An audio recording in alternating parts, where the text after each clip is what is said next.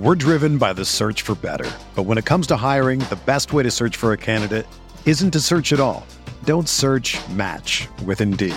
Indeed is your matching and hiring platform with over 350 million global monthly visitors, according to Indeed data, and a matching engine that helps you find quality candidates fast. Ditch the busy work. Use Indeed for scheduling, screening, and messaging so you can connect with candidates faster. Leveraging over 140 million qualifications and preferences every day, Indeed's matching engine is constantly learning from your preferences, so the more you use Indeed, the better it gets. Join more than 3.5 million businesses worldwide that use Indeed to hire great talent fast. And listeners of this show will get a $75 sponsored job credit to get your jobs more visibility at Indeed.com slash BlueWire. Just go to Indeed.com slash BlueWire right now and support our show by saying that you heard about Indeed on this podcast. That's Indeed.com slash BlueWire. Terms and conditions apply. Need to hire? You need Indeed. This podcast episode is brought to you by Coors Light. These days, everything is go, go, go. It's nonstop hustle all the time. Work, friends, family expect you to be on 24 7. Well, sometimes you just need to reach for a Coors Light because it's made to chill. Coors Light is cold lagered, cold filtered, and cold packaged. It's as crisp and refreshing as the Colorado Rockies. It is literally made to chill. Coors Light is the one I choose when I need to unwind. So when you want to hit reset, reach for the beer that's made to chill. Get Coors Light in the new look delivered straight to your door with Drizly or Instacart. Celebrate responsibly. Coors Brewing Company, Golden, Colorado. Arteta! What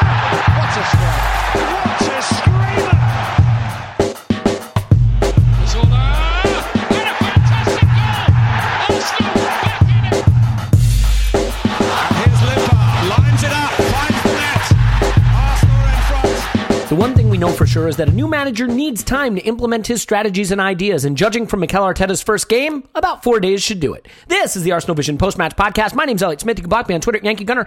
I hope you had a very Merry Christmas, are enjoying a very Happy Hanukkah, and uh, whatever you are celebrating or not celebrating, you're just doing great wherever you are. Um, we are going to talk about Arsenal 1, Bournemouth 1, and the dawn of the Mikel Arteta era, and I think a mostly buoyant attitude following that game. So we'll be uh, we'll be breaking down sort of tactically, statistically, and and uh, just generally overreacting to the the match itself. But before we do that, a couple of things because uh, of the holidays and me just basically being derelict in my duties. We haven't shut down the competition yet. I am going to do that pretty much right after the podcast uh, or thereabouts. So if you still want to win the um, the shirt, the year of the athletic, or the year of Patreon. There's probably going to be a couple hours after this comes out where you can still enter. Otherwise, on the next pod, we will announce winners for all of that. And uh, we are getting in final numbers. It looks like it's going to be Clive in a landslide um, in terms of singing the holiday song, which will probably be more like a New Year's song, but that's okay. It's still going to be very entertaining, and I'm, I'm sure Clive is looking forward to it. But we'll get the final numbers and make sure. Got to count every vote. Don't want any hanging chads or anything like that for you 2000 U.S. election uh, aficionados out there. So we're back to saying if you want uh, half off the Athletic and a month free, it's theathletic.com forward slash Arsenal Vision. And uh, that's really what we're back to on that front. Anyway, uh, over on Patreon, there's my instant reaction pod and uh, Clive's transfer pod start next week. Scott's analytics pod start next week. So lots of good things there. That'll do it for the housekeeping. Paul's on Twitter at Pause in My Pants. Hello, Pause. Woohoo! Clive's on Twitter at Clive PAFC. Hello, Clive. Hello, hello. And Tim's on Twitter at Stillberto. Hello, Tim. Hello there. Got to give a plug to you, Tim. You recorded a banter of the decade podcast with uh, blogs with Arseblog for uh, his Patreon, and I had that queued up and have been like making it through that like two minutes at a time because of the busyness with the baby and stuff. But that is a fantastic idea, and I'm really sort of sad that it wasn't ours. But how, how fun was that to record? Yeah, yeah, it was it was um it was good fun to record. Uh, some you know some good banter and bad banter in there. So there is stuff like the 2011 League Cup final. Um, there's stuff like going 4 0 up at Newcastle and still not winning. But then there's some good stuff like, um, you know, going 2 0 down in the cup final to Hull but winning and the signing of Mesut Ozil after an entire summer of doing nothing um, and Stoke getting relegated as well. So Yeah. there's something for everyone. I saw in the liner notes uh, Danielson being overrun by the referee, and that that's I think too soon still for me. It's still triggering, uh, but that's okay. Um, so I'll just start with you really quickly, Tim. It's Arteta's first game in charge. I'm curious to get your take on how surreal it was to see him on the touchline, what the atmosphere was among the away fans, whether it really had that sort of sense of renewal and excitement that I felt sort of radiating through the television screen all the way over here. I mean, how excited were people for it, and how surreal was it to see him there when you when you finally saw him uh, take the touchline? I, I think the excitement um, really kind of came across actually on the way to Everton. Um, so slightly complicated, but there's no public transport on Boxing Day in England anymore. Um, there used to be, but the public transport system is falling apart because we keep voting for shit governments. But that's that's besides the point. Very, very much so. Yes. so there's um so uh, I, I I drove up so there wasn't the same sense of usually you get a better sense when you're on the train. And so last week for example on the way up to Everton he's just been appointed. He's just done his opening press conference. Um, everyone's on the same train which means everyone's drinking at eight o'clock in the morning. And that, that's when you get a better feel for the for the temperature. And actually that that felt really um, I was actually quite surprised because I thought it would be quite a divisive appointment. Not divisive in terms of people bickering and arguing about it not yet but I, I I've always had this feeling that there's like you know rough numbers here. 50% of Arsenal fans who love the idea of having Mikel Arteta and like 50% who hate it because they hate the type of people that that really like the idea of Mikel Arteta and stuff like that. But actually I, I think he's really I, you know it's too early to say he's won people round but I think his opening press conferences his opening gambit has been so impressive and so encouraging that he's got pretty much everyone on side, I think, um, with at least what the vision is, not least with his kind of talk of higher intensity, because that, that appeals to everyone, right? Because if you're like, um, I don't know, if you think of things like very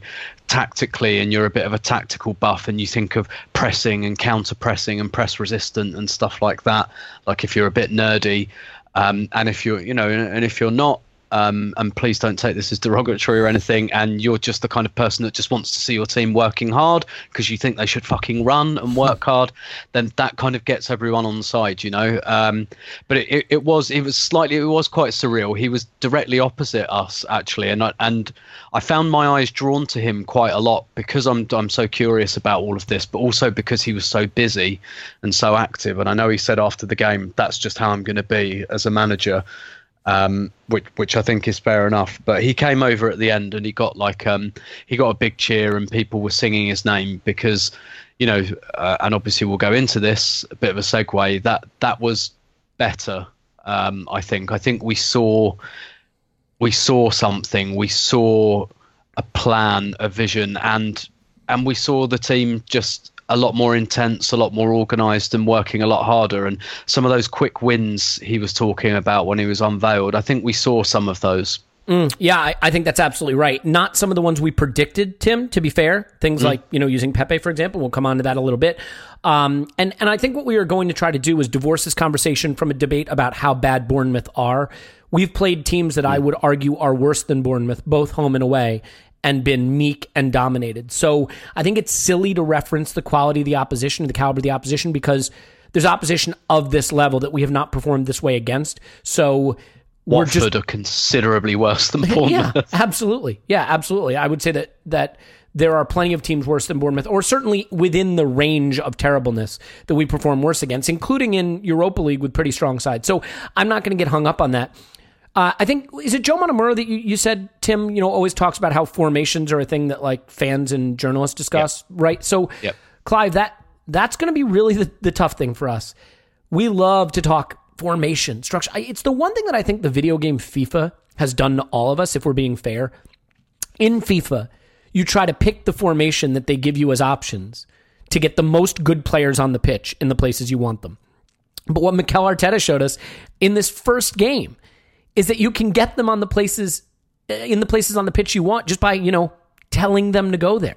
So it is a 4-3-3, but we've been racking our oh, what formation gets Aubameyang close to Lacazette and what formation? Well, you know what formation a 4-3-3 does if you play Maitland Niles more infield as a midfielder in possession and slide Granit Xhaka back into the left back position in possession and push Saka forward more like a, a, a wide forward instead of a, a fullback in possession and you use space more intelligently that way.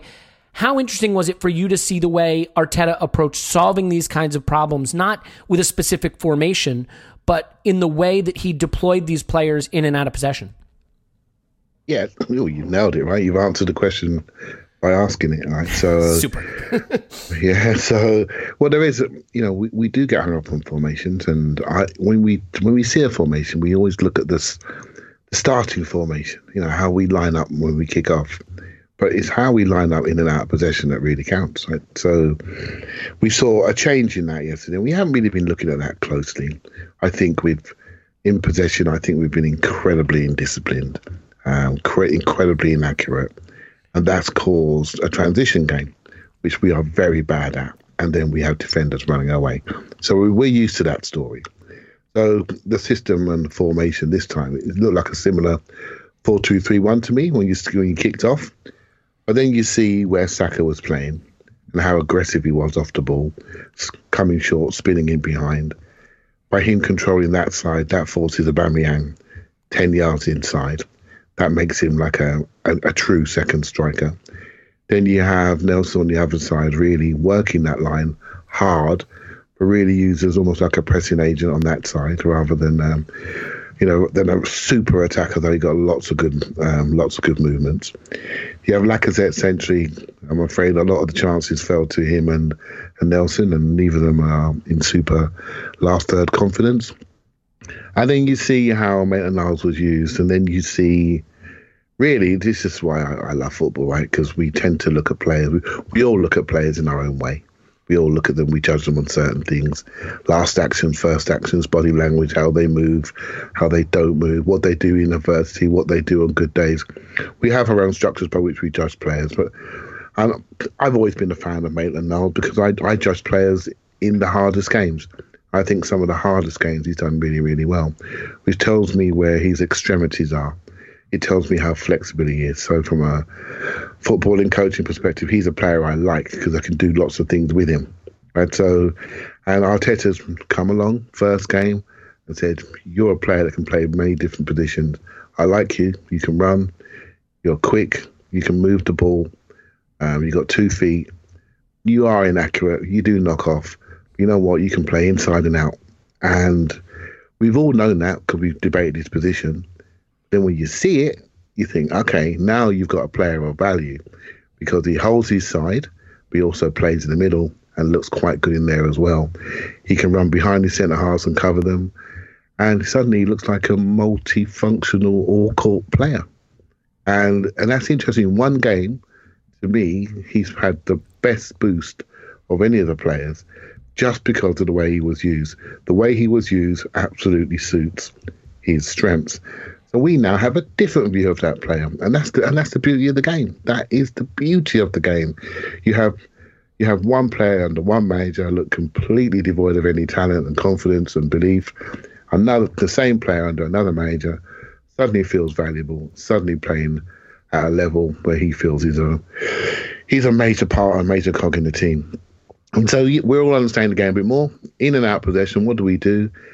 But what the great, the good thing for me in this game, lads, was the intention to play and where we played, and we weren't playing in you know so deep. We were playing much higher up, and that in turn made us look more like an Arsenal team because we played in the areas of the pitch that we used to see in Arsenal teams playing. Mm, yeah, I agree. But like the one thing that I, I think to distinguish it from what was uh Ljungberg's is, it the Norwich game I keep thinking of? The first half, I thought we you know we played higher up the pitch, we possessed the ball more, but the spacing was sort of off, and so when we lost the ball, we were very exposed. One of the things that I loved, Paul, is there was a moment where we lost the ball. I think it was like in the left half space in in deep in their defensive third, and I'm looking at the spacing and there's four Arsenal players stretched right across the pitch evenly. It, it was just an absolute thing of beauty. And there was no easy out ball to play through us for Bournemouth. And so they kind of played it back and forth between themselves in defense and then tried to go long and gave the ball right back to us. And it's just that that difference between like looking like it, it, used to look like a billiards table that had been tilted too far on one side and all the players were up against the railing, you know, under Emery. And, and you just, uh, the big switch would kill us every time. That big switch wasn't on. One of the things that I thought was the story of the first half, though, Paul, it was really two players. It was Torreira and Ozil for me. And I want to focus on Ozil with you for a second. The way he used Maitland Niles being a little more into midfield and let Nelson get way up the pitch and up, you know, against the touchline the way he slid Aubameyang more central and and pushed Saka forward, I think it forced Bournemouth defenders back that extra bit deeper and they had to mark players that maybe they weren't expecting in those zones. And the beneficiary for me is Ozil, who had tons of space between the lines to operate because they just had one less player to to sort of occupy that space with. So, do you think that really helped Ozil have one of his more influential halves and and start finding through balls. I mean, I I tweeted out at one point a through ball to create a chance from a central space as I live in as I live and breathe. Like it, it was a thing of beauty to see. We hadn't seen that in so long. Do you think that the spacing and the, utilization of those players I identified really gave Ozil the ability to to have the the kind of quality first half he did?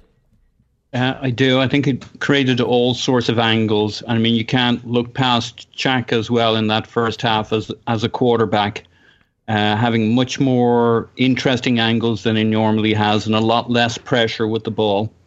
Um, but you you know, Clive listed off the players that were impacted by the Maitland Niles shift towards the centre. Uh, it, it, it's interesting. Tim was talking about Arteta on the sideline and watching him there being active, etc. But you can go back and listen to the Arsenal player uh, version of the game, and uh, may, maybe the live game uh, was the same way. But you can hear Arteta talking the whole time, positioning. You know when he's so he's chatting to Maitland Niles quite a lot about positioning and stuff, but always in a calm voice. In other words, Maitland Niles is where he's supposed to be, and sometimes he's in the center circle on the center spot. There's another time. It's kind of only the one time he's up basically in the number 10 spot. And Arteta's fine with it. No, you know, no additional instruction.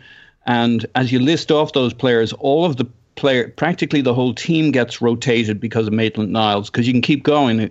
Uh, Lacazette gets moved a little to the right. Reiss Nelson has a level of responsibility that makes you think that's why Pepe may not be playing because he's got to get up and down that wing if we get in trouble.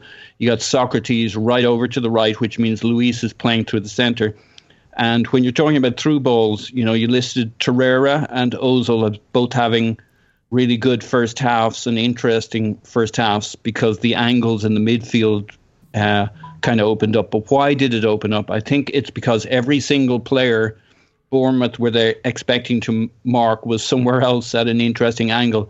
David Luiz had this was probably his best game as a passer for our team. Some of the balls he put up through the middle, um, you know, uh, so everybody was playing uh, passes from different angles. Uh, you also mentioned the word centrally. I mean, this was a game in which we, when when we were good, we carved them up the middle from all sorts of angles centrally. Um, and it all seemed to stem, as you say, from one simple tweak, one simple move moved what nine, ten players on the pitch mm. to unusual angles that created all sorts of of uh, interesting attacking opportunities for us. And it's a shame we didn't get that first goal, but I think that's that's just an Arsenal thing now. Go down one goal just before half time to make our lives much more complicated because we'd really done a nice job of of turning this into an interesting uh, look and style of play that was giving Bournemouth all sorts of trouble. Of course, we still have our challenges on the counter, blah blah blah. What's new there? But as you say, we had a much more interesting line across that pitch that you know it was kind of a freak counter in a way. It was right on the touchline. It wasn't typical of how we normally get done. And I think generally we're pretty good at stopping them running down the middle at us, which has been our Achilles heel for some time. Well, the irony is our out ball under Emery was often get it to fullbacks pressed against the touchline with no easy yeah. play out, which I've always thought was insane. I mean, from that point, you're either going to go long or you have your weakest passer trying to play out with the touchline on one side and a defender on the other. Under Arteta, we almost never played out that way. Um, I mean, if you, if you look at the outballs, it was usually Xhaka from sort of a left half space breaking lines. David Luiz broke lines constantly. We'll talk about his performance as a ball progressor and deep distributor. But like the one time we did get pinned against the touchline is when we conceded the goal. Um, and and I feel like those kinds of turnovers were were really rampant uh, in the previous year. I don't I don't constantly want to make everything a comparison, but it's natural to do it. Tim, let's talk about Torreira's first half to me, one of the things that just seemed so clear about this game is that other than Ozil, who I think was the one guy who had the license to roam between the lines and find space, everyone had a fairly specific zone of operation that mm-hmm. they were occupying. And Torreira's, to me, was the clearest it's been. He was sitting the deepest. Yep. He was shielding the two central defenders. He was operating in the central, whatever, you know, the central quint, quintile of the pitch between the the top of the defensive zone and the midfield stripe, and that was it. That was his the area he was asked to occupy, and I think it allowed him to concentrate on doing the things he's really good at. And you know, he played 68 passes successfully, attempted 77. I mean, he was our third most active passer, but he and he did have, I think, he had one really good line breaking pass that led to a chance. But for the most part, he was doing the things that he needs to do, which is regain, retain, give it to Xhaka, regain, retain, you know, give it to Luiz, whatever the case was. Mm do you think that the minimization of his role, so to speak, giving him a simple task in smaller space, allowed him to to really be a star player for us, at least for the first you know sixty minutes or so of the game? I, th- I, think the latter thing you said there is the key, the the smaller space. Um, I don't necessarily. Well, I mean, I guess it is a simpler job, but that kind of sounds like damning him with faint praise. In that we, the the job we were giving him beforehand was far too complicated and confused, and we had him, you know, we tried to have him covering like 40 yards of space, which is which is not really what he does. I mean, what what we saw actually was was very pep in terms of it was the kind of WM thing, so it was two three two three, yep, um, kind of shape.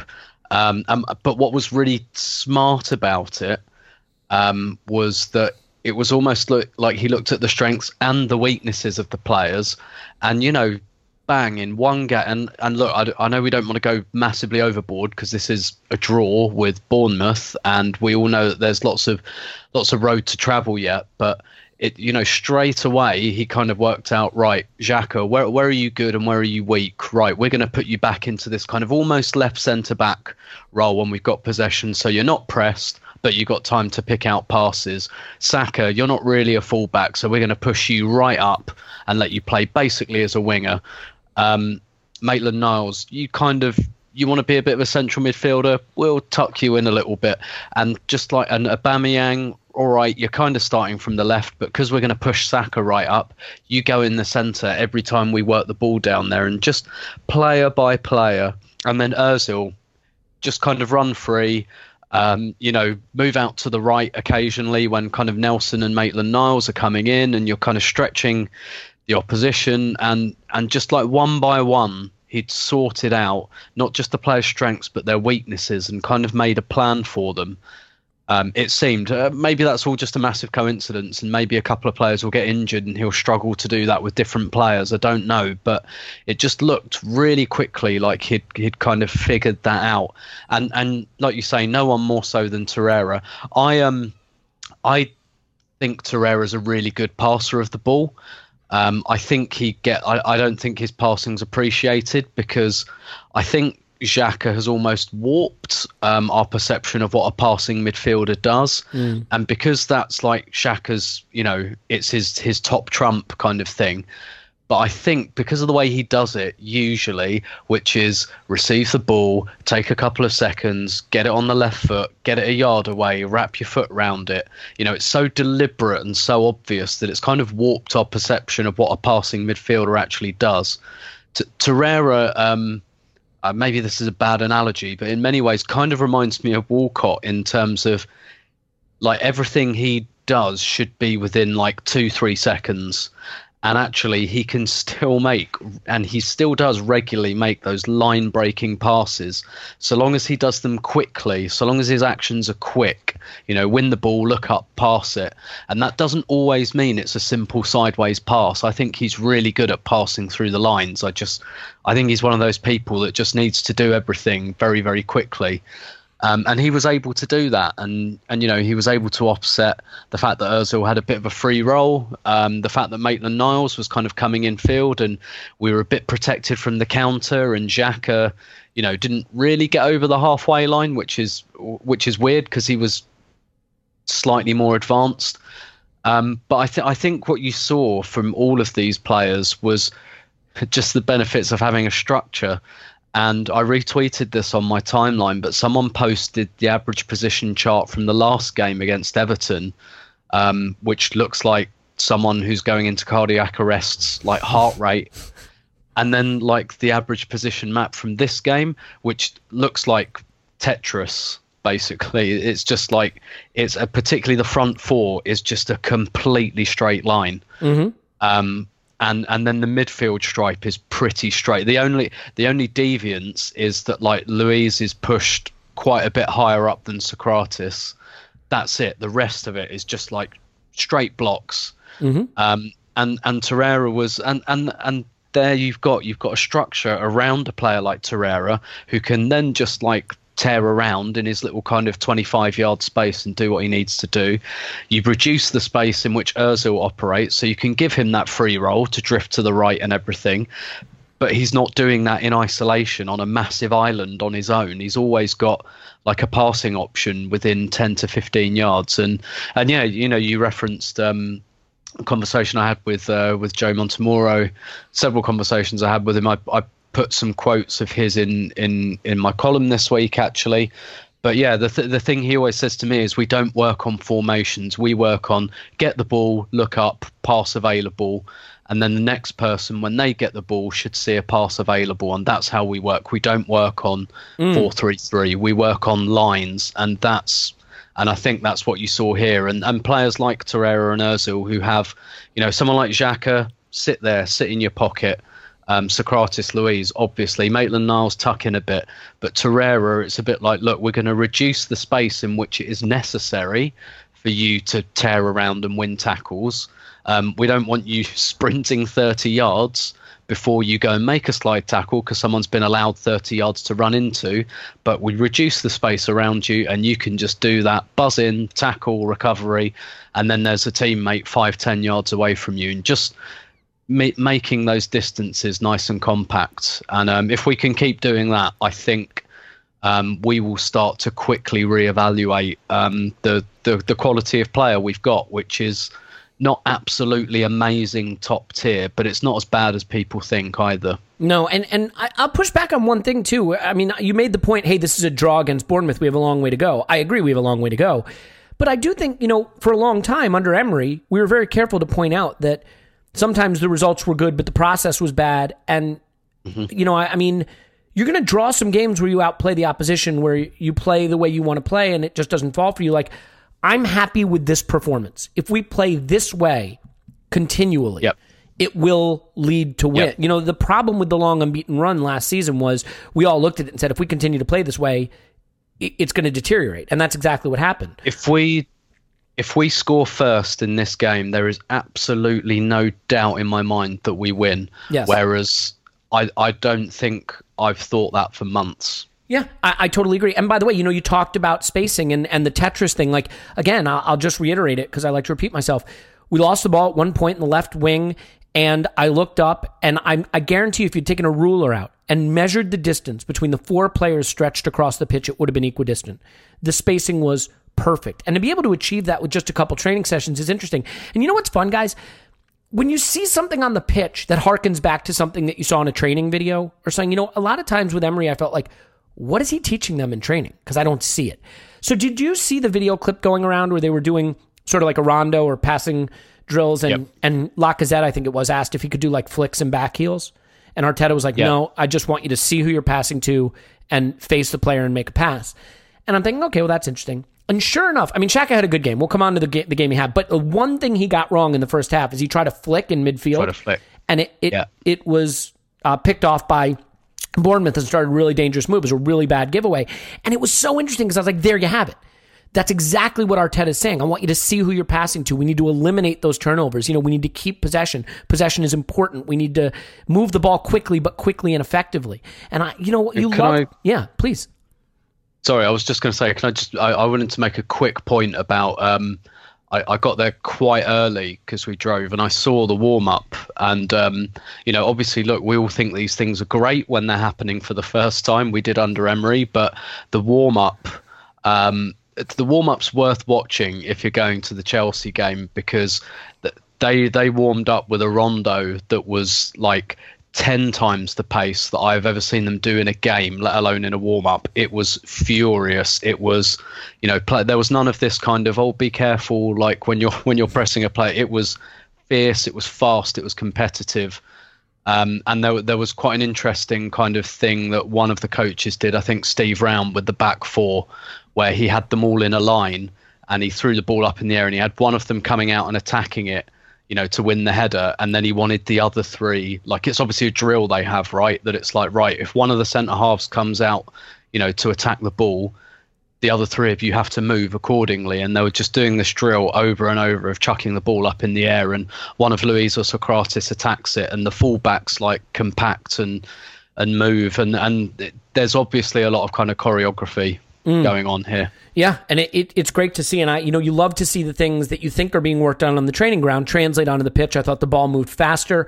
You know, look at Ozil's passing chart for the West Ham game, for example. Like the last competitive Emery match in the Premier League. I'm, not, you know, you're not going to count the, the was West Ham uh, an Emery match? Gosh, I can't even remember anymore. I think it might have been, but no, no, it was a it was a Freddie match, wasn't it? But you go back and you look at any of these pass maps for for Ozil and every pass in the final third is out to the wing. And then you look at his pass map in this game and lots of final uh, uh, passes into the box, lots of central passing. And just to sort of plagiarize Scott, since he is a member of this podcast and, and will be on again soon, from his uh, by the numbers column for for Arseblog, I mean, the most shots we've managed in an away match this season, and the third highest in a Premier League away match during the Emery era. That's an Orbinho stat from Opta.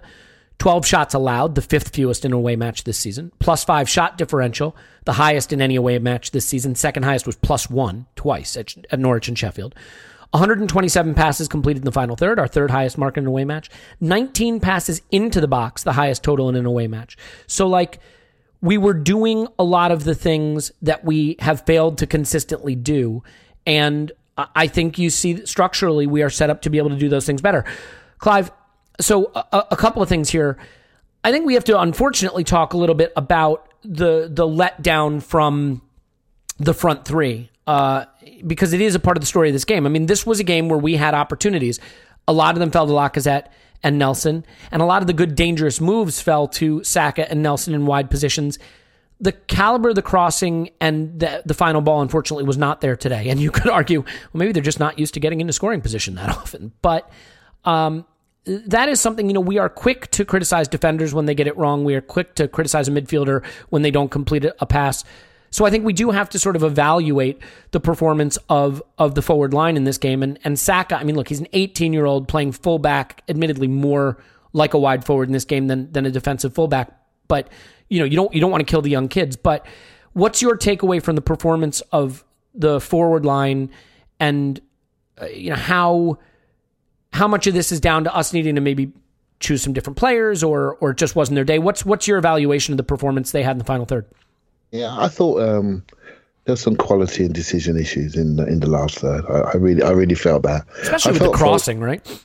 Not really, yeah, everything in it, right? So I felt for a while that the forwards have been a bigger part of our problem than people are giving us credit for.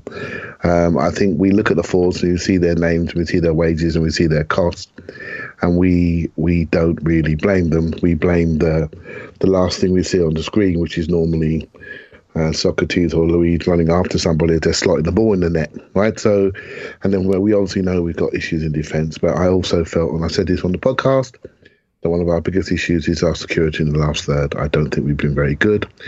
And because of that, we've been transitioned on historically. So, what we saw this time was much better shape, much better idea, better idea about how we protect each other, create partnerships. Um, Nelson almost protecting Maitland Niles and Ozil. That type of player is was needed on the day. It'd be interesting to see how that role gets fulfilled going forward. Um, also on the left hand side, Saka's role. Now, Saka, I believe, is a really good crosser. Uh, uh, if you look at his previous games, he puts the ball right on the button a lot. You know, one touch whipped round the corner. But the problem in this game was not just his in the accuracy of the final ball on a very, very wet day, getting increasingly wet, and the pitch probably not the best. As I was, by the way, as I watched more of Arteta's football, increasingly. Yeah, yeah. I think it was one of those games where the ball was um, it was just stopping to stopping flowing towards the end, and I think that actually stopped us from winning the game, in my opinion. Um, but also the big issue in this game, Elliot, was uh, you talk about spacing was our lines in the box and our ability to attack the box. I felt we on numerous occasions we we basically just ran on the same line and butchered butchered breakaways by just running straight. I call them kiddie runs. We made kiddie runs into the box. Me, me, me, me, me. Give it to me, give it to me, give it to me, without looking at without looking at who's around us. Right, and um, it's something I, I learned from a video I watched around about Jurgen Klopp's crossing model, how he always creates a triangle in the box. When they attack the box, create a triangle. So when you run in, if you see two parts of the triangle in place, make your sure you make the third part, and you automatically create options and lines by doing that. And I've said this before, but I thought we were stupid in the box. So, but hey, it's just one. It's just one game. So of course now the way we react is to, um, you know, sell Lacazette to Iceland or somewhere, as long as we get the money. Do you know what I The mean? country of And, um, Iceland or a specific club there? anywhere apart from anywhere near our penalty box. Yeah, fair enough. Because that, that's that's what we do, isn't it? Right? We do that, and you know, I, I must admit, I've had a bit of concerns about Lacazette since the start of the season, but it's not around this game. It's more about his um his mood, his fitness, his mobility, and what he's actually offering us. He's not quite offering us a, a post up connector. He's not quite being a Firmino. He's not quite being a goal scorer away from home. And I think he has some mental weaknesses that he normally overcomes with hard work and effort and pressing. So you can go one of two ways. You either smile up, jump on board the bus, or you can be that pressing trigger for this team, which may be in fashion when we need you. So I think he's got a way to go fitness wise before we can judge him. Um, so yeah, I, I'm. I think we need to look at our team. I felt watching this game, I was really quite impressed with the with the back end of the team, but actually, it almost highlighted the lack of quality we had in the box. Does that did that make sense? I felt we had a lack of quality in the top third, real devastation, and I had I lacked a little bit of belief about what they were going to do. My hope index was down, but I was smiling inside because our intention was clear, and it's obviously they've done a lot of work on creating splits, creating lines to break through, a lot of work on passing forward, running off the first movement, offensive triggering. And when they do these rondos, what they're looking to do is to create, move two players around, and then split them, get a mm. line between them, go through the other side. They're not just doing it for passing angles. It's really to move people, create an angle, split. Right, that's where you see it. That's where you normally get a point for it in a rondo because you split somebody, you nutmeg somebody. That's what they're doing. That's what they're trying to create. And I thought that we did that quite well. We suck people in, bam, bam, bang, split straight through, out the other side. Els were running away like a three-year-old. It looked quite easy, didn't it? When you do it, when you do mm. it well, do it off one touch, do it with pace. You bring people in, and I think we caught them by surprise by the way we played, and they'd had nothing to see. You know, I heard Eddie Howe say we had no videos to watch. We did not know what was going to expect, and we caught them. The only time they got us was when they stepped onto us and pressed us, and that's when we messed up. That's when we conceded. We didn't quite adjust to them. We didn't quite fade it over the top because we'd done that, we'd have carried on. We just kept playing the same way, got caught by a touchline and, and conceded the goal. But yeah, promising. But last third, got to up the quality. Let's give them a little bit more time. Yeah, I think if we're going to be intellectually consistent, we have to agree that what we've asked for is activity in the final third. And most often, activity will result in good things happening. It didn't happen as much as it should have in this game. But like Lacazette had four shots with 0.45 expected goals. He had two shot assists with 0.19 expected goal assists. He passed at 91%. He completed a dribble. He had three ball recoveries. He was very, very active. And it didn't come off for him in the way that he would like. But I think we have to admit that a striker who's very active and involved and has chances falling to him is is what you want. Now look, if game in, game out, game in, game out, he's not converting those, that's a problem. And if I if I had to pick a Lacazette shortcoming, it would be I think he's slightly slow to get a shot off in situations where the opportunity is there. I think that's where Aubameyang is just that bit better. I think he's just quicker to get his shot in space. Um, You'd have to add though on Lacazette that you know he hasn't had any love this year from the managers. He hasn't played much, so him being about ten percent off in this game in terms of sharpness and quickness of getting a shot off or confidence, etc., would not be too Yeah, I shocking. agree with that. I Yeah. think to your point, he was busy, active. He was up the middle a couple of times, one on one with the keeper. It got blocked by the defender. So you could read this performance either way. If he gets better, if he gets more confident, gets a bit more love, uh, gets a little sharper.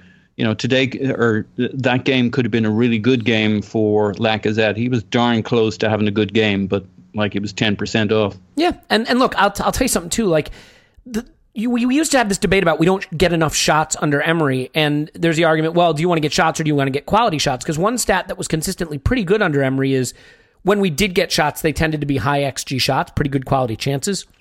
But we took 17 shots in this game, and where did our goal come from? It didn't actually come from the clear chances we created from clean play. Aubameyang's, I, I, I'm not going to call it a tap in. It's a good finish, but his clear shot comes from what? Nelson taking a shot that gets blocked and happens to fall to Aubameyang. And sometimes when you shoot, when you get the ball into the penalty area, when you create shot opportunities, the chaos that results from it is what goals come from.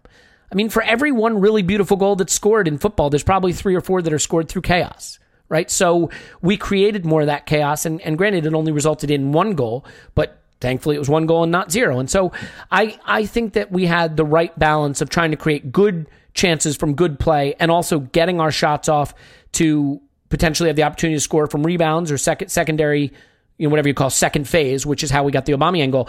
The disappointment, Paul, unfortunately, right, was that in the real decisive moments, Lacazette through on goal. Um, the four on two counter late in the game where Willock takes the bad shot after I think Lacazette chooses the wrong the wrong option there. A couple of really bad crosses from Saka and Nelson when there were players in the box available. We just weren't decisive in those moments. And unfortunately, Lacazette aside, I can think of a few of those moments falling to some of the younger players. I mean, the Willock shot on the four on two counter, that's a really, really unfortunate one. Before we come on to Xhaka, which I think is important to discuss, Paul, just quickly, do you have any insight or guesses as to the decision making with lineups and substitutions? I mean, the the the decision to bring Willock on, the decision to start with Nelson. I mean, Pepe did come on in this game, and I thought he was actually pretty good. Completed all seven of his passes, had the most take ons in the game in his short time on the pitch, the things you'd expect from him. But what's your um, hypothesis about some of the choices that that Arteta made and why he might have made them? Well, it, it again, it was interesting listening to the Arsenal player. You can hear him, especially in the second half, uh, talking to Ozil to make sure his energy levels and his his challenges and that he stays in the game. Um, and he gets yanked a little bit after after we get our goal, and Mesut plays an important but small role in the goal. With the he he's the guy I believe who feeds the pass to Aubameyang. Uh, but you know it's a quick decision that makes all the difference to get that that ball to him. Um, but he yanks him, and maybe Ozil's going to be a 70 minute player this season, or at least for the next few games, till he gets his kind of. He hasn't play, He himself hasn't played that much in reality. maybe his game fitness isn't where it needs to be. So, um, you know, we got him off. We got Willock. I don't know who was who who who substituted for who, but we got Willock on for some extra legs. Um, It was Willock for the Willock for Ozil, right? Okay, yeah, uh, that sounds about right. And if it wasn't directly, then it, it still makes sense in terms of what they were I supposed mean, we to had bring. the yeah, enf- Willock. we had the enforced change. I should mention just real quick, Paul. Like we don't know Yeah. what Arteta's substitution plan might have been, but having to take a central defender off for injury, like certainly influenced that. I'm sure. Yeah. On, on the other hand, it gave me my favorite moment of the game. I tweeted this. There's a flash of yellow on the screen on 91 minutes that uh, Fraser uh, hurdles as he's running up the left wing, and I'm like, "What the fuck was that?"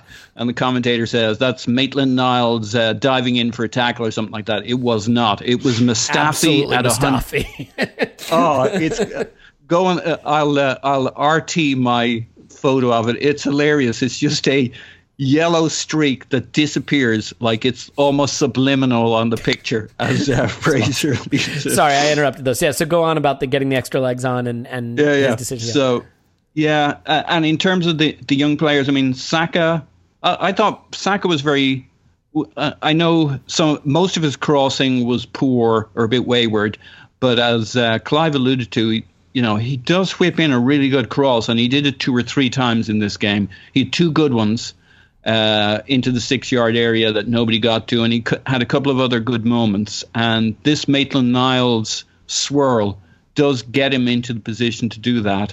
Um, but he, you know, he's played another 90 minutes. I think he's been a very credible full back for us in the last couple of games, all things allowed. Yes, he, he definitely played a role in their goal, but I mean, we've seen that happen with uh, whether it's Nacho or whoever in that spot of the pitch getting caught a little up up too far upfield with a maybe an unwise ball that gets picked off and shit happens.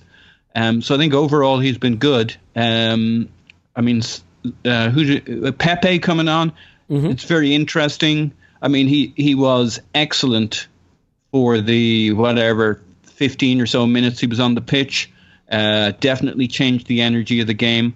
On the other hand, uh, you know, he does tend to slow down the play a little bit and be a bit of a ball hog. And put uh, and what Maitland or what uh, Reiss Nelson did all game, it was an interesting cast, uh, uh, contrast between the two players. Nelson was all connectivity, connective tissue, moving the ball around. A couple of his crosses, especially in the first half, were off, but hey, um, probably pretty nervous getting his uh, a, a really good first start under Arteta, um, and really helped build play with Ozil in that pocket on that side of the pitch. So Pepe coming on was definitely a change and gave us some energy, but it's a place for him to start. But then you see him ahead of Maitland Niles, and and uh, that's when uh, Mustafi comes flying in uh, for a, a, tackle down the right hand side because Maitland Niles is upfield as is Pepe. So um, we were going for it, which was good. But mm. yeah. Yeah. So, all right. Well, I, I think it's time, Tim. We, we got to head back down into the mine, into the Granit Xhaka salt mines, and and uh, dig away at this one again. Uh, this is a player that it is it is impossible at this point to get away from the biases and conclusions that people have drawn about him. And I will admit, and I, I tweeted this look, football is about having favorites and it's about having players that you don't particularly care for. I mean, Clive, if I may, Ramsey never hit your eye right. Not a player you ever really fell in love with. Doesn't mean he was bad, doesn't mean you were right or wrong. It, you were able to see his positives when he had them, but you never loved him. It just wasn't he didn't suit you for one one reason or another. Okay, like yeah. we have those players, and and that's part of football. Like you're gonna have the ones you love and the ones you don't. I have to hold my hand up and say, Xhaka is never gonna be a player I love. The mobility issues, some of the the poor decision making in absolutely crucial moments. You know, like like the penalty against Brighton last season, for example. Like it drives me crazy, and and. I just think the, the turning radius of the battleship, like whatever it is, for one reason or another, he's never going to be my favorite you still have to be stubborn as hell to not be able to look at a player when they have a good game and say that's a good game. Apart from the mm. flick that we already mentioned, this was a pretty masterful display from Xhaka in a really interesting role. That two three in possession, right? The the sort of two in in midfield that um you know became a three at the back of of Sokratis, uh, Luiz, and Xhaka filling into that sort of left central defensive role, so Saka could range up the pitch it worked really well for him. And he was able to break lines. He was able to play through balls. He created a lot of opportunities, played the most passes, very high completion percentage, a lot of ball recoveries, just an excellent role for him. And, you know, the temptation is to go right to narrative because this is a player that Arteta apparently wanted at City, rated very highly. Um, and he steps into this first game and, and has the kind of game that we haven't seen for him really since Arsene left and and and just a really masterful performance. So I'm curious to get your take on what this means for Xhaka going forward at a time when he is rumored to want to leave and be willing, uh, uh, be allowed to leave, and if there's a potential redemption story here for just just basically your analysis of the game and, and what the ramifications of it are. Yeah, yeah. I mean, it, it looks like we kind of um, found a bit of a role for him, and you know, for much reasons I touched on earlier. Like we we put him in an area where his his weaknesses weren't exposed, and it's probably the best we've seen from him since the end of uh, that of the Wenger season where we were playing a back three, and he was just sat in front of a back three. Um, and again, we kind of minimised the space. I think the other thing I liked about this was did we talk about on the last pod you know that actually him whacking like he's really good at hitting diagonal passes right? Mm-hmm. But when he has to do that every single time that's not good. Like that that means your distances are, are messed up. Um, that should be something that you know you just keep up your sleeve as a as a once in a while kind of thing. It's not something you should be doing every time you get the ball. And the thing i quite liked about sitting him quite far over to the left as opposed to the centre was it just meant that particularly with Saka pushed up, it just meant with the ball on his left foot, he was just popping the ball over on the left all the time. Yep. Um, and again, you can show some and he's variety. got Luiz right next to him too as an option too, which I think works really well. The three of Yep. those guys. And that opens up the right hand side of the pitch because Luiz wants that ball on his right foot, and you know you you've got a bit more of a radar there, and you know you keep that up your sleeve where you know one in every I don't know 20 25 passes or whatever you switch it if if the switch is on and that's the right thing to do. But what what we weren't doing in this game was you know the repetitive give it to Xhaka wait 15 seconds while he gets it onto his left foot and then he looks at which fullback he's going to hit from 60 yards and that that's not healthy to just do that all the time. This this was much better. Again we reduced the space around him and uh, and actually, what we discovered was that he's he's quite good at short passing too. He's quite good at th- this is what he was doing kind of at the beginning uh, when we saw him. Those kind of line breaking passes when he was looking for Özil in the centre um, before we decided to make him. You know, like uh, when baseball players like. Um, when the batter warms up and um, you know they don't have the pitcher, they just have that machine that, that lobs balls. Like he became like that, right?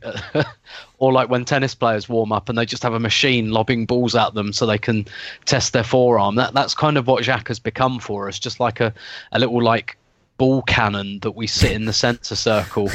And uh, and actually, I, I quite like this where you know he was his short his short passing is good, like he he hits the ball with a nice pace on it, like um, he, he puts a message on the ball when he passes it 10, 15 yards. And, and I think we've lost that in recent times. As to what it means in the long term, I mean, it, it sounds to me very much like he's made his mind up and he will go to any team that will have him as quickly as possible.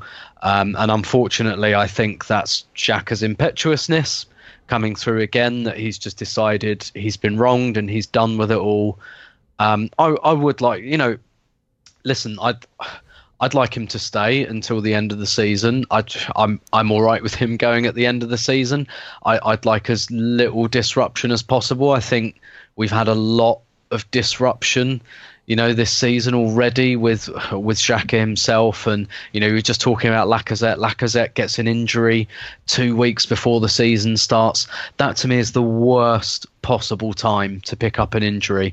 No player ever has a good season when that happens to them. When they get an injury right at the end of pre-season, no, but like every single player I can think of that that has ever happened to has had at least three, four months where they've not really performed after that. Um, and and I just think we need to minimise that disruption um, at the moment. And and you know, I I hope that you know the the reports kind of say that Xhaka feels. Um, feels a bit wronged by the contradictory internal and external messaging around him if that's true which it might not be that i mean again i think to me that's just his kind of you know if you put two sugars in my tea instead of one i'm going to say right that's it i'm leaving kind of thing he's, Yeah, he's just looking for a way out um, but actually I, I think if that's what arteta's done I, I think that's the right way to go about it just to kind of look we've got a role for you here. We will use you. And in the summer, if you want to go, fine, we'll deal with that. But we will play you and we will play you in a way that doesn't expose you quite as much as you've been exposed and, that, and where you can be a bit more comfortable.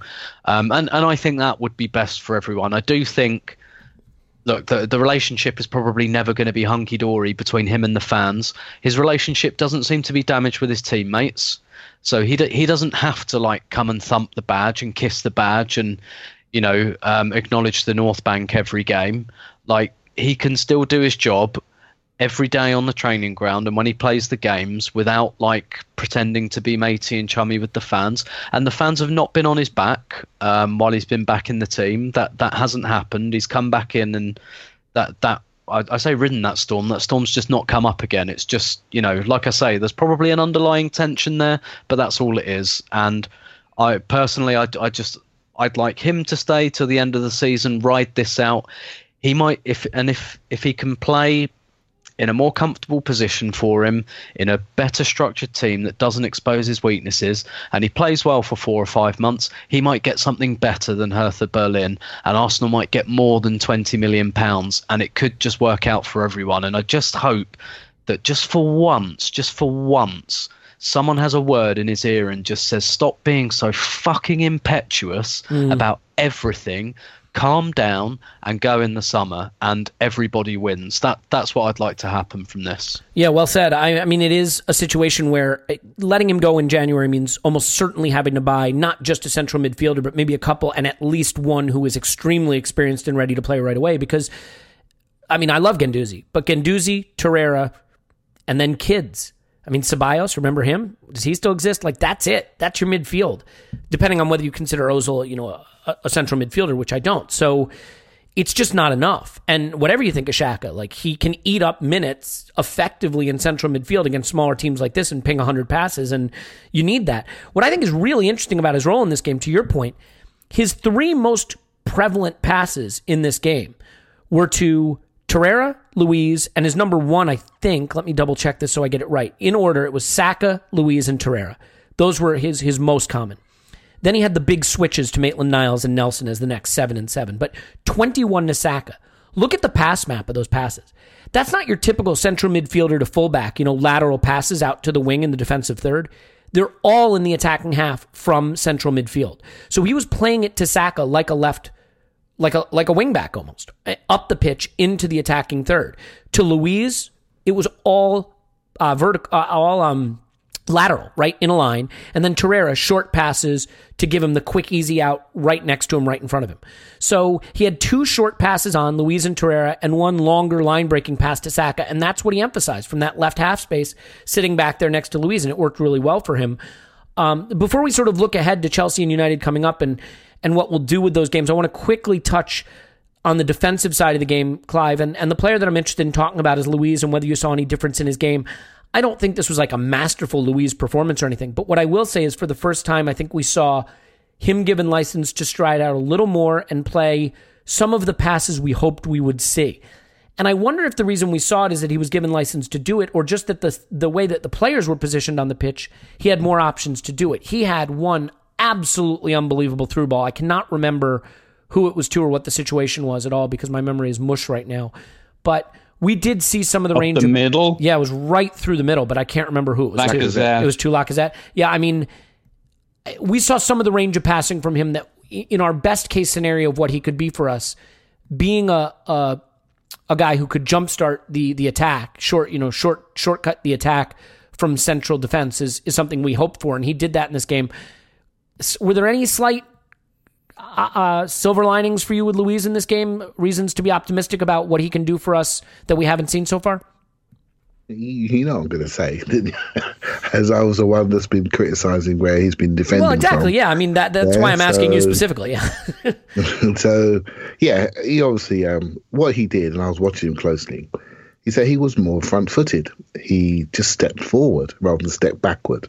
It's obviously someone's had a word with him. So when people had the ball in front, his natural tendency was to fall back. He was just stepping forward a bit more. And when you play football, you you dictate what the opposition does by what you do. It's almost like just getting your punch off. So if he's stepping forward, people will automatically be looking at their touch, looking at their looking at their sort of movement. They're dinking the ball in over the top. You notice how many times that um, Leno came out and took crosses, you know, because we were pushing up. So obviously he's been told when we push up, make sure you're alive to the ball in behind. Yeah. Suddenly you think you see Leno taking crosses much higher up. The cause and effect in football. It's very, very simple. If you do one action, make sure you, you mitigate it, you counteract it. And so Luiz now felt more comfortable because he didn't feel he was holding the whole shop to on himself, you know, keeping it alive. He could press forward, knowing that people will be doing work behind him. And so when he presses forward, the spaces are reduced. When the spaces are reduced, Arsenal's slow jogging team suddenly doesn't look so slow because they're not running 50 yards. They're running 10 yards, which Torreira can do, which Maitland Niles can do. So Tim alluded to earlier on, what was really, really key to all of this was we've got people doing the things they like doing. So Luiz was pressing up and passing.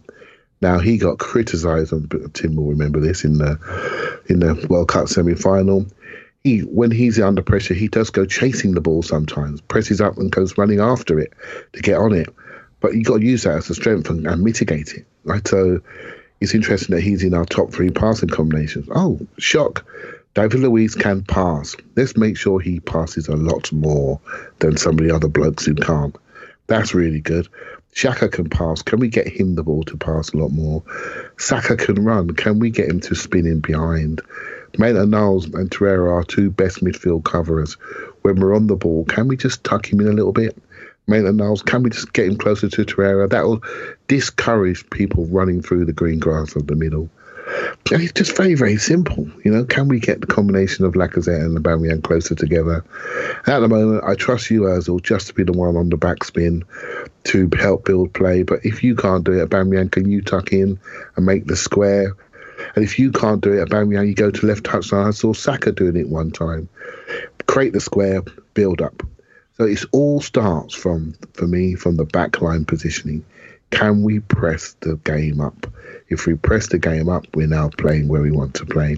When we're playing where we want to play, we look like a team we all recognise. And so the fear and what I'm what I'm now thinking, when how where has this come from? This is partly coaching, Elliot, and this this sort of coaching, I've seen it many many times. But why why I'm really excited is because if you can do this, this tells me that the, the thing that people are concerned about Arteta is the thing that I'm most excited about. This is about man management, recognizing your player's strengths and weaknesses and deploying them accordingly. That to me is the differentiator. There are everyone knows tactics, everyone has data, everyone has passing maps, everyone can see the touches, everyone can see the heat maps, everyone can see average positions. But if you can recognize your players and then deploy them, that is it. That mm. is the key. That is the difference. And so people are saying this is a risk. I'm sitting back with my cigar on because all I'm waiting for now is how we recruit. Because if we recruit, recruit properly with the right type of player, this guy's going to see them and deploy them against a framework which he recognizes. Mm. That is the intelligence of the modern elite coach. And he has it. If he's done this in a week, what's he going to do with better players? Yeah. What's he going to do with more time? I tell you what he's going to do.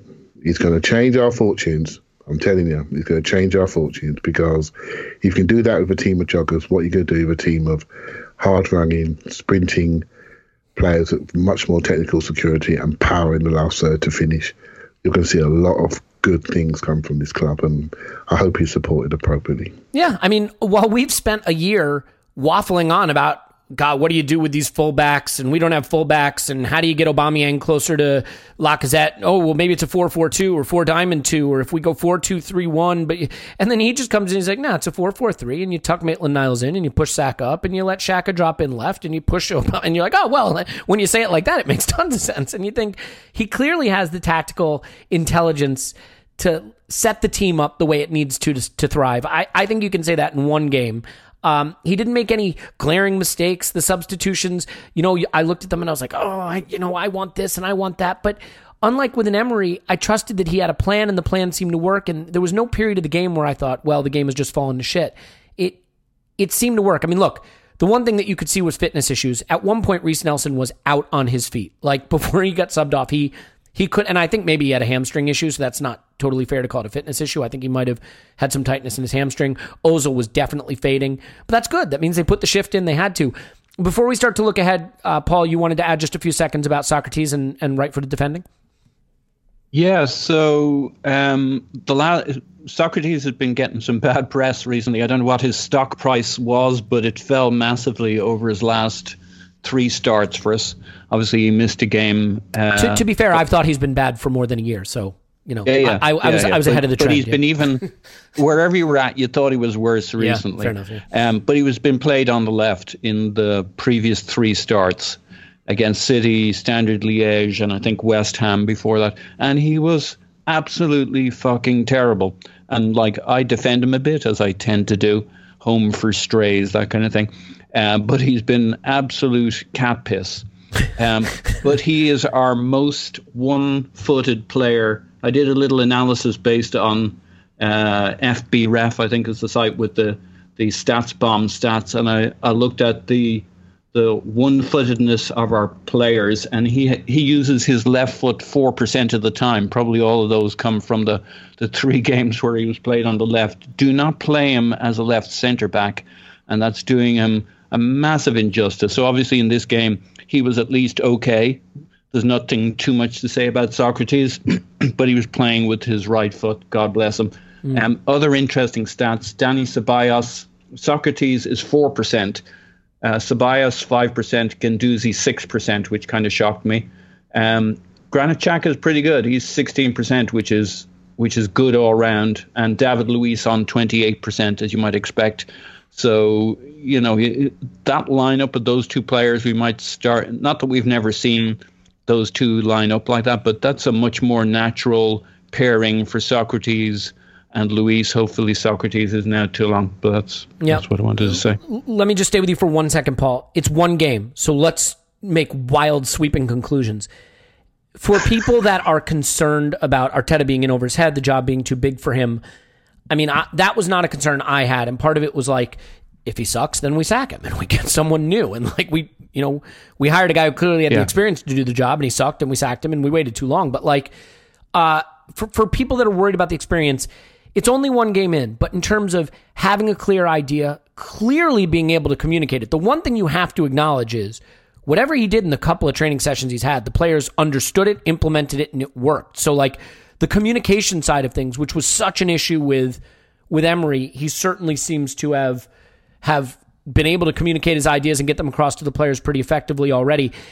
How how much do you think it is fair to look at this game and start to allay concerns about lack of experience and, and the job being too big for him. Again, jumping to way too early conclusions, but where do you stand on on sort of general Arteta takeaways from this game? Uh, look, uh, again, I'd I'd recommend listening to the Arsenal player because he's calm. He knows what he wants to do. He's communicating clearly. You can hear what he's telling all the players. Uh, it all makes sense. To Tim's point earlier, he's played players in positions that let them play to their strengths, doesn't expose anybody uh, overtly to their weaknesses. At least he does what he can to provide them safety nets. And it just kind of makes sense. And regarding your point on the substitutions, what I liked about him not making the subs early was he was clearly trying to give the system time to work and to play. You know, as he made those changes, it changed it changed dramatically how we played. Um, and he was obviously committed to how he started this game. Um, and so, but but those changes, just as Maitland Niles shifted everybody around, um, those changes changed how we played. And I did, you know, Bournemouth kind of came back into it towards the end. So um, I generally enjoyed this game in, in, a way I haven't for some time. I've been a obviously been a long time Arteta fan. Um, and you know his presence on the sideline. Um, he's not. Uh, he's pretty lively. I mean, he he is maybe of the Pep mold rather than the Arsene mold, where he Arsene stays quiet, he sits down, etc. You know, he Arteta's there all the time, but he he's not too noisy. He's not too attention seeking. It's more. It's all making sure that each player knows what they're supposed to be doing, and he doesn't. He's not a constant drip of chatter all the time where they're tuning him out. You can just hear him making simple adjustments to individual players, calm in his voice. Uh, yeah, I loved it. Absolutely yeah. loved it, and it made sense. And, and I think, gosh, you know, the the thing that I I can't help, and I'm not going to lean into this. I'm just going to make my say my uh, doomy, depressing thing really, really quickly and move on. But like, it is hard for me thinking about how long we waited to get this done um, in just mm. in terms of if we had done it before the international break and he had two weeks to work with the players and you know we were a little closer Amen, touching brother. distance to the top Amen. four like, I, I, look it's it's water under the bridge you can't fix it now but And there's no there's no telling what will happen. He may go on to be terrible and lose every single game the rest of the time at Arsenal, but certainly on the looks of things and the organization and the instructions that he was able to get across in just a couple of days, it, it does feel maybe just too little, too late, which is a shame. But that's that's a sad way to look at it if you're going to be optimistic, which I'm really trying to be because I'm I'm thrilled about what, what I saw in the first game. So let's look ahead real quick before we say goodbye. Tim, it's it's Chelsea and United the next two games it's unfortunate, right? You'd like a manager to have Yeah. a week between games when he first comes in and time to get his ideas across and not have to worry about rotating and being able to play the best players, not the most rested players, and have games where you can get a couple easy wins and get everybody on side. And he has none of that. He has to worry about rotation and minutes in their legs and, you know, two days of rest and big fixtures you have to win and lots of pressure and people jump into huge sweeping conclusions quickly. So it's not ideal. But having said that, that's what's ahead of him what do you think will be his approach for these games? Do you think we will see individual plans for individual games and, and a lot of change between these next two games? Or do you think it'll be sort of more of what we saw in this game? I think it will be a little bit more of what we saw in this game. He spoke about quick wins, um, and I think, you know, to Paul's point about, um, for example, um, not you know making really early substitutions or anything like that, giving things time to bed in. Um, I think he realizes, you know, his first game's Boxing Day. I mean, he, he couldn't have come in at a much more kind of congested time of the season.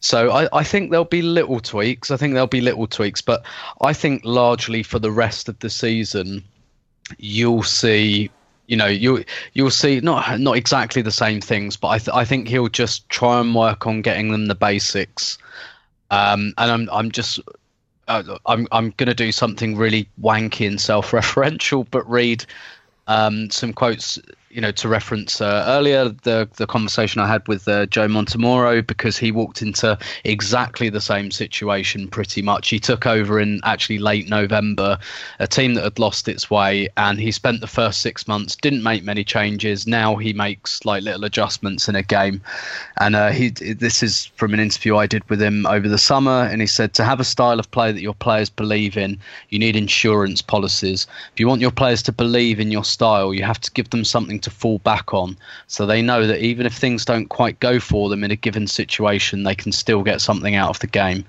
Once they've got that base and that confidence you can start to make switches. You can move between systems. You can play with more width or more inside depending on what the game requires. But we spent the first 6 months solidifying the core and after that we made adjustments and started to develop.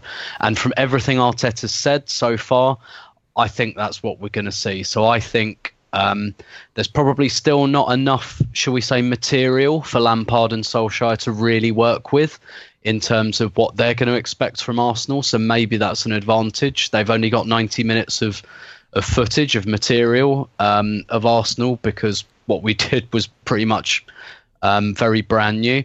The other slight advantage we've got, I suppose, is that Manchester City have played Chelsea and Manchester United recently. Um, and Arteta has been involved in creating a game plan for both of those games. And actually, City beat Chelsea but lost to Manchester United. But actually, neither in neither game were they particularly convincing. So Arteta's got some material to work with there because he knows that process-wise, what he did, or sorry, what him and Pep did in both those games wasn't great. Um, so you could say that's a bad thing for us, but you could say it's a good thing for us because he has very recently looked at these teams.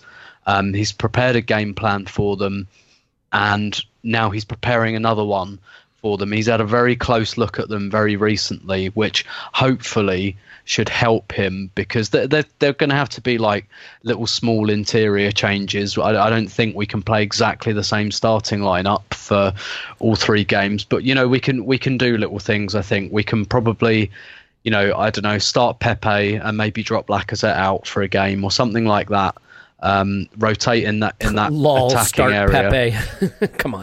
well, yeah, yeah, but like just rotate a little bit in that attacking area where, um, you know, as as uh, Paul and Clive have alluded to, the the we, we got the ball into those areas a lot. It's just the decision making um, and the quality wasn't quite there. So I don't think there are any like um, sacred players up there. Possible, I mean, probably a Aubameyang, but I, I, don't think we'd massively suffer if we like took Nelson out and gave Pepe a game, mm. um, for example, and and maybe if like Sokratis comes out again and Chambers plays, particularly because we gave Sokratis that almost hybrid centre back, right back kind of role, you know, where he was covering for Maitland Niles. You've got to think that Chambers, having played right back and centre back, um, you know, could play that role. So maybe we can bring him in. But I think the ideas will be pretty much the same. Um, maybe with one or two tactical tweaks, depending. You know, obviously we know Manchester United, for example, are, are good on the counter. Um, but if we keep the shape we showed against Bournemouth, um, that that in itself is a good plan for for kind of quelling them on the counter. So I, I don't think he'll change too much. No. Yeah, I agree. I, one thing that I, I like that he he clearly brought over from City, by the way, is we did a bit of the tactical fouling when necessary. Um, it's one yep. thing that drove me nuts about Arsenal for so long is just not making the foul on the halfway line and winding up having a calamity in the defensive third. And we, we did some of that tactical fouling, which leads me to just have a honorary mention for the referee who was shit. I thought it was a poorly refereed game. We don't talk referees a lot on this pod because it's not that interesting, but I thought he did a bad job. He did a bad job handling the time wasting. And I thought that challenge on Pepe is a red card, personally. I think these scissor challenges were supposed to be snuffed out of the game. He has faced a few of those recently. And it is a shame that there is still some of this, I guess, in the Premier League where a player comes in with flair and dribbling and skill, and other players just want to take him out. And that's that's what's happening to Pepe. He's getting some really rough treatment, and and he needs to be protected. And I don't mean protected by enforcing rules that aren't rules. Just enforce the rules that are rules. And that's a scissor challenge. I, I think it's a red, and I, it's it's one where once again he's lucky to get up and walk it off. And who knows if there's any lingering damage from that. So Clive, I'll finish with you what do you hope to see in in these next two games and specifically against Chelsea? They're scuffling right now. They've sort of hit I think some of the worst form of their season. And and they're maybe there for the taking a little bit. The attack is not flowing the way it was. They look a little bit more vulnerable defensively, which I think they've always been, candidly. So, how would you like to see Arteta approach that game? Well, Chelsea are an interesting side. I think they're, they're obviously they're young, so they go up and down. I think I, I did watch the Spurs game, and they were brilliant against Spurs. They took out Mourinho fantastically, playing the back three, three absolute monster sprinters back there. Mourinho wants to go long and go second ball for Alli and Son to, you know, pick up the pieces and go from there. He went long into a back three. They just swept it up. They were comfortable going one on one. Then Chelsea killed them in behind, you know, got the big wardrobes in centre mid who've got no agility at all. And Mount and Willian just murdered them, right? So if you get that Chelsea, we've got a problem. We've got a problem because they're they're fast, fresh, and young, but their youth can sometimes take away their belief. And I think if we can get on the front foot, I think we can cause a problem. But Chelsea and Man United are both better away from home, so both games really worry me because I want them to work for the manager. I really do. I, I think if they do work, well, we might actually break to it if we have two wins because you know it's going to go it's going to go crazy. Um, if we get one win and a draw, I still think that'd be a great return from the two games. But I am worried about them because Manchester United are incredibly fast on the counter as well, and we're not. So we're going to be really cute. We're going to be really compressed. We're going to be really brave and we have to play in their areas where they are, Man United in particular, are not very strong, you know, in defence. So David De Gea throwing them in. It needs to go our way. We've had a few draws, way too many that we could have turned into wins. We need something to go our way, and I think it'd be really good for everyone to have that feeling of a win against a top, you know, a top six team. And um, but I have to be honest with you, Elliot, I'm worried. I'm worried because there's some quality players in these sides, and we have lost some quality. We lost some belief. I think it's returning, you know, structurally.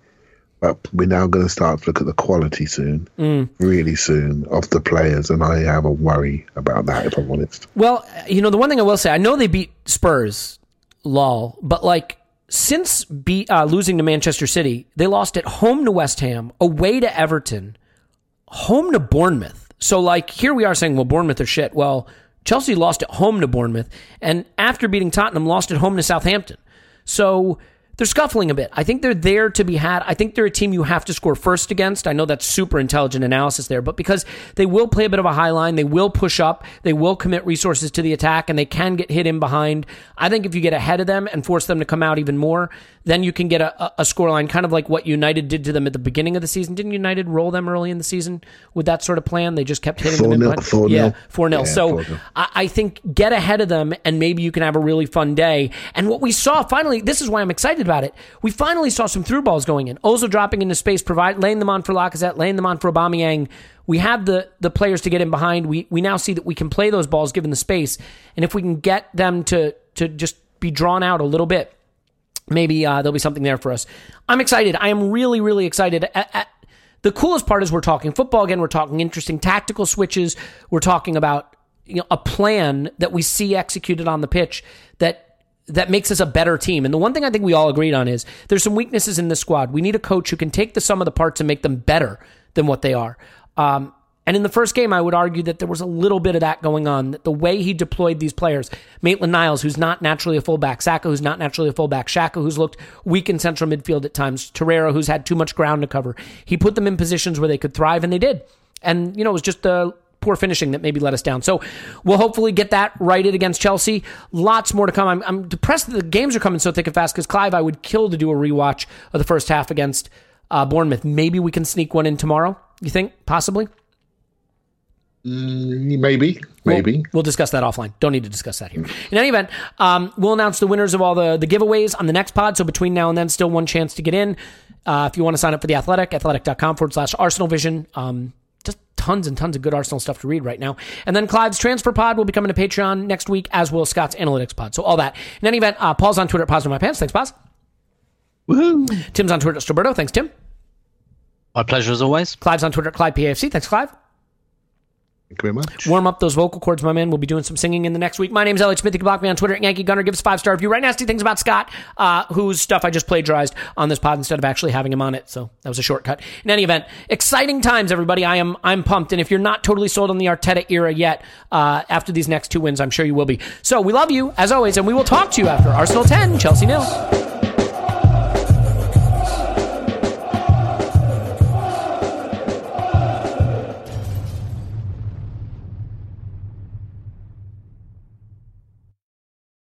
It's happening daily. We're being conned by the institutions we used to trust. The mainstream media is distracting us with meaningless headlines instead of focusing on the harsh realities facing American families. Time is short before something big happens, and that's why so many folks are preparing. They're becoming self reliant by investing in emergency food storage from My Patriot Supply. Go to mypatriotsupply.com and secure four week emergency food kits for each member of your family. Each kit contains tasty breakfasts, lunches, and dinners, averaging over 2,000 calories per day. Save $50 on each four week food kit you purchase. Plus, get free shipping on Ready Hour four week emergency food kits. You're not ready if it's not Ready Hour foods. At My Patriot Supply, you can also get solar power generators, water filtration units, heirloom seeds, and survival gear.